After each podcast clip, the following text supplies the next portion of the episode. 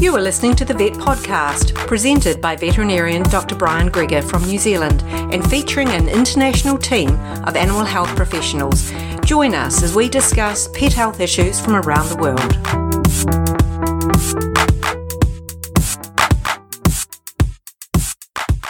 Well, we are back. It's been a year and a half since the last Vet podcast, but somehow life has just got in the way. I've been busy with the practice and we have spent a bit of time travelling. If you are new to the Vet Podcast, it is a podcast hopefully of interest to those in the veterinary and animal care professions and pet owners. I endeavour to discuss topics with vets from around the world. So if you want to be a part of this project, email me at vetpodcast at gmail.com or message me through the Vet Podcast Facebook page and we will arrange an interview. Anyway, for this episode, you just have me, and it is a bit of a basic topic base dogs eating feces, constipation in dogs, and stress induced urination in cats. Probably not the best topics to introduce ourselves, but at least it gets them out of the way.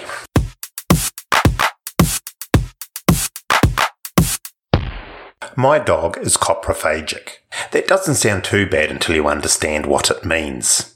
Coprophagia refers to eating feces. In retrospect, this probably isn't the best topic to relaunch the vet podcast with, but it is a real thing in dogs and probably more common than you may expect. In 2012, Dr. Ben Hart from the University of California, Davis, using an internet survey, found as many as 16% of dogs regularly ate stools. He found that most ate stools of other dogs and 85% were in multi-dog households. Another wee gem was that 90% were eaten within two days of being eliminated. There are a number of different theories as to why dogs do this. Having been a vet for a while, I tend to be a little bit cynical, and from my observations, if there are a lot of theories about a condition's cause or treatment, it usually means no one really knows the answer. In saying that, there are some specific medical reasons why dogs eat feces. These mostly involve dietary deficiencies. Probably the most common one involves a problem with protein metabolism. Now that is coming about in two ways. Either a condition called pancreatic insufficiency, which is when the pancreas isn't producing enough enzyme to break the food down, or a malabsorption syndrome, whereby the food is broken down but cannot be absorbed into the body. Both of these conditions leave the dog very hungry simply because they cannot absorb enough energy. A severe parasite burden can have the same effect for the same reasons. After this, the proposed reasons become a little bit more airy-fairy. Stress or anxiety, although getting blamed for almost everything, potentially could lead an animal to coprophagia. Maybe it harks back to pack days and it is a way to keep the den clean and protect the pack from parasites. Really a case of taking one for the team, I guess.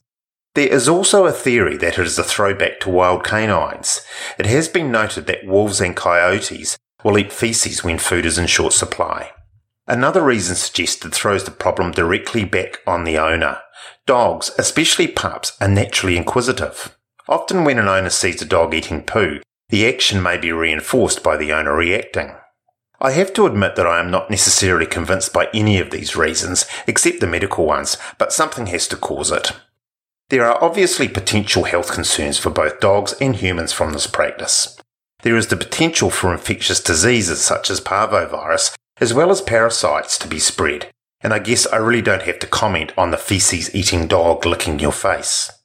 Probably of more relevance is what can you do as a dog owner to prevent coprophagia occurring. The first and most obvious course of action is to keep the yard clean. If it isn't there, they can't eat it. One of the most commonly tried methods is to make the feces taste bad.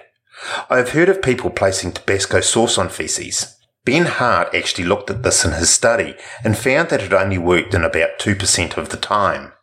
I have had clients that swear by feeding their dog kelp powder, the problem goes away. I have no science to back this though. The most effective response is behaviour modification. Firstly, don't punish the dog. That will prove nothing. Attempt to keep the dog stimulated with toys and activities. If your dog is coprophagic, the first port of call should be your veterinarian to check for any medical issues affecting your pooch. If this comes up clear, they may well refer you to a dog behaviourist to try to get to the bottom of the problem.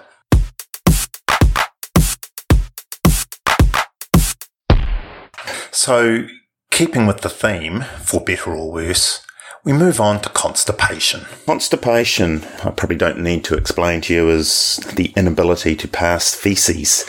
Not as uncommon as you might think, but usually it's not particularly serious. Usually, although there are cases which, or there are causes which can be quite serious. Right, the symptoms, not too dissimilar to humans, I suppose. That the classic one is straining.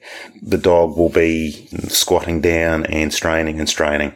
Sometimes it may appear that the dog has actually got diarrhea. Um, what we're looking at there is just fluid passing around the fecal ball.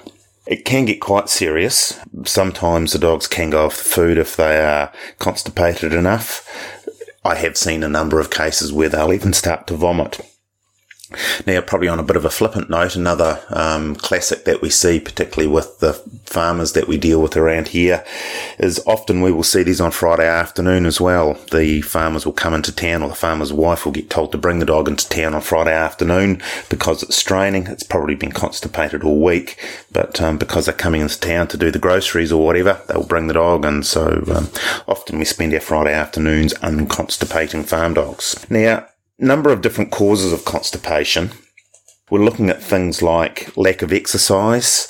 Um, we can see this in particularly older dogs that aren't exercising particularly well a diet which is fairly low in water, um, things like dry dog biscuits with not very much water availability. A couple of medical reasons that we see, particularly in male dogs. Now, one of them is a thing called a perineal hernia.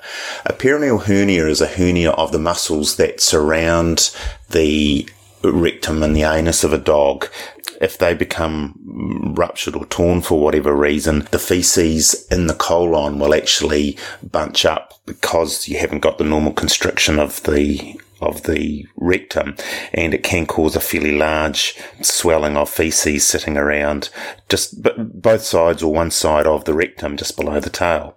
There is another disease called prostatic hyperplasia, which again is a male dog disease. This is caused by an enlargement in the prostate gland, which is termed an accessory sex gland. It sits just below the bladder and it will actually push up onto the colon and cause constipation. The treatment for perineal hernia is, is actually to surgically repair the hernia and to castrate the dog because that's often testosterone driven.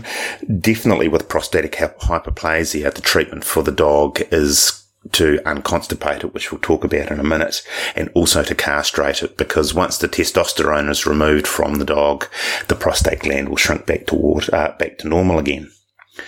Now, probably the most common cause of constipation that we see are bones, especially dogs which are fed a lot of chicken or lamb bones. So we often see constipated dogs through summer when people are having barbecues and um, they'll finish their chick, their piece of chicken or their lamb chop and throw it at the dog and it'll get ground up by the dog's teeth and the small fragments will cause constipation.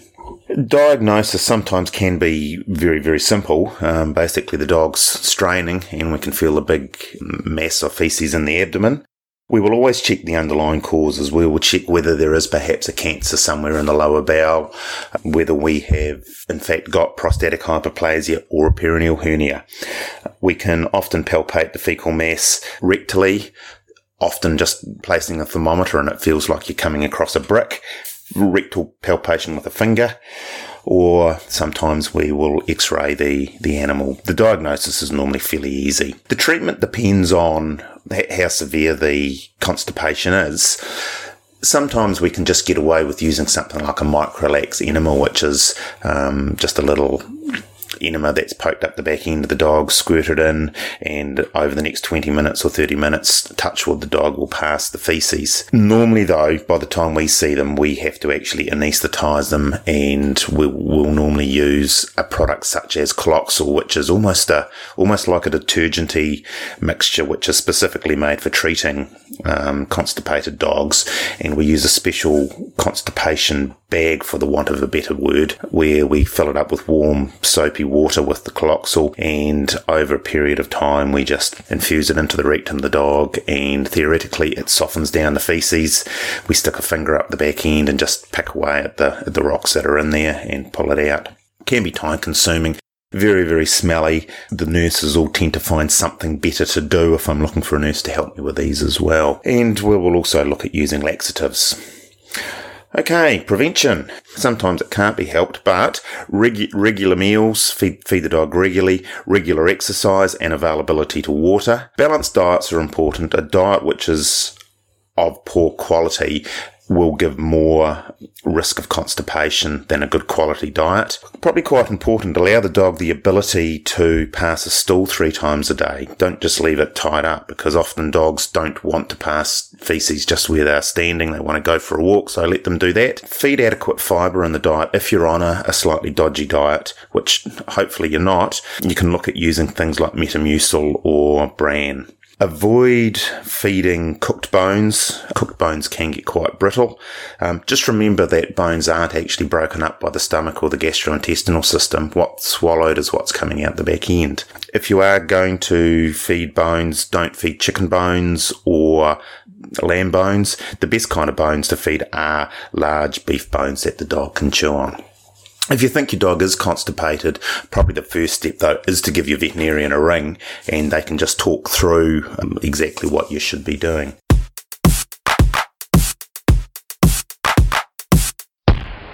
Our next topic is something pretty close to home for me. My wife is one of these crazy cat ladies and we have three cats living with us. Things were all sweet until the latest cat, a cute ragdoll called Archie, came along. All of the cats became skittery. Luna, a two year old girl that really was brought up on the wrong side of the tracks, being originally a wild kitten, started going walkabouts for days on end, and then Archie started urinating on the lounge suites. None of them could walk past each other without giving a wee hiss.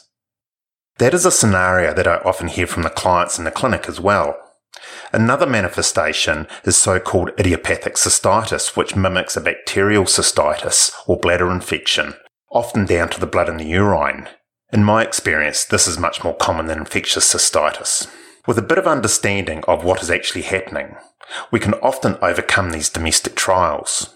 Firstly, cats are social animals, but not in the way that we are. They tend to be a female dominated society with mother and kittens and other related females living in groups and the males left to explore the big wide world by themselves. Just as in our society, not all cats get on, and here is where the problems begin. In our situation, obviously Archie and Luna don't get on. It was very seldom that we would see them both in the same room. Luna would often block Archie from entering a room, and they would never eat together. This wasn't a working thing for the cats or for us. The first thing we did was to increase the number of litter boxes and spread them throughout the house. The often quoted number is one per cat and an extra one. We are a bit lucky here because we live in the country and the cats are inside outside cats, so they could also do what they do naturally outside. We also greatly increased the frequency that we changed and cleaned the litter boxes, removing soiled material as soon as we saw it. We found that Archie in particular much preferred a clean, fresh litter box. We also rewarded him with a treat when he used the litter box. As a backstop, we also placed aluminium foil on the lounge suites to discourage him from repeating his trick there. We also started feeding all of the cats a diet that contained L-tryptophan, which is actually a precursor of Prozac. Some of the problem could probably be firmly placed at our feet. Bang, here is a new kitten, was probably not the best way to go about the introduction. We could have introduced the cats to each other with some positive reinforcement, like feeding them at the same time so they associated the other cat with pleasant stuff. Another avenue that we didn't follow was the use of pheromones. There are commercially available products that mimic the facial pheromones produced by cats. You would have seen cats spreading these when they rub their faces on things. They make them feel safe and secure in their own environment.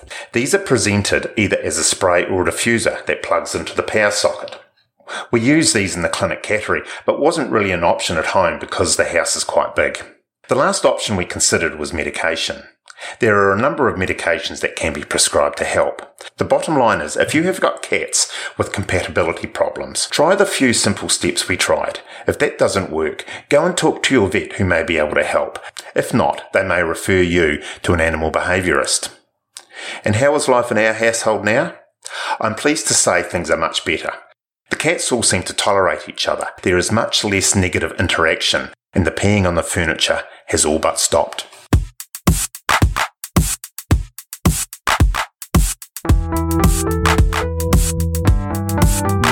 You have been listening to the Vet Podcast. You can find us on Facebook, the Vet Podcast app in Play Store, iTunes, Google Play, or bookmark us in your favourite podcast player.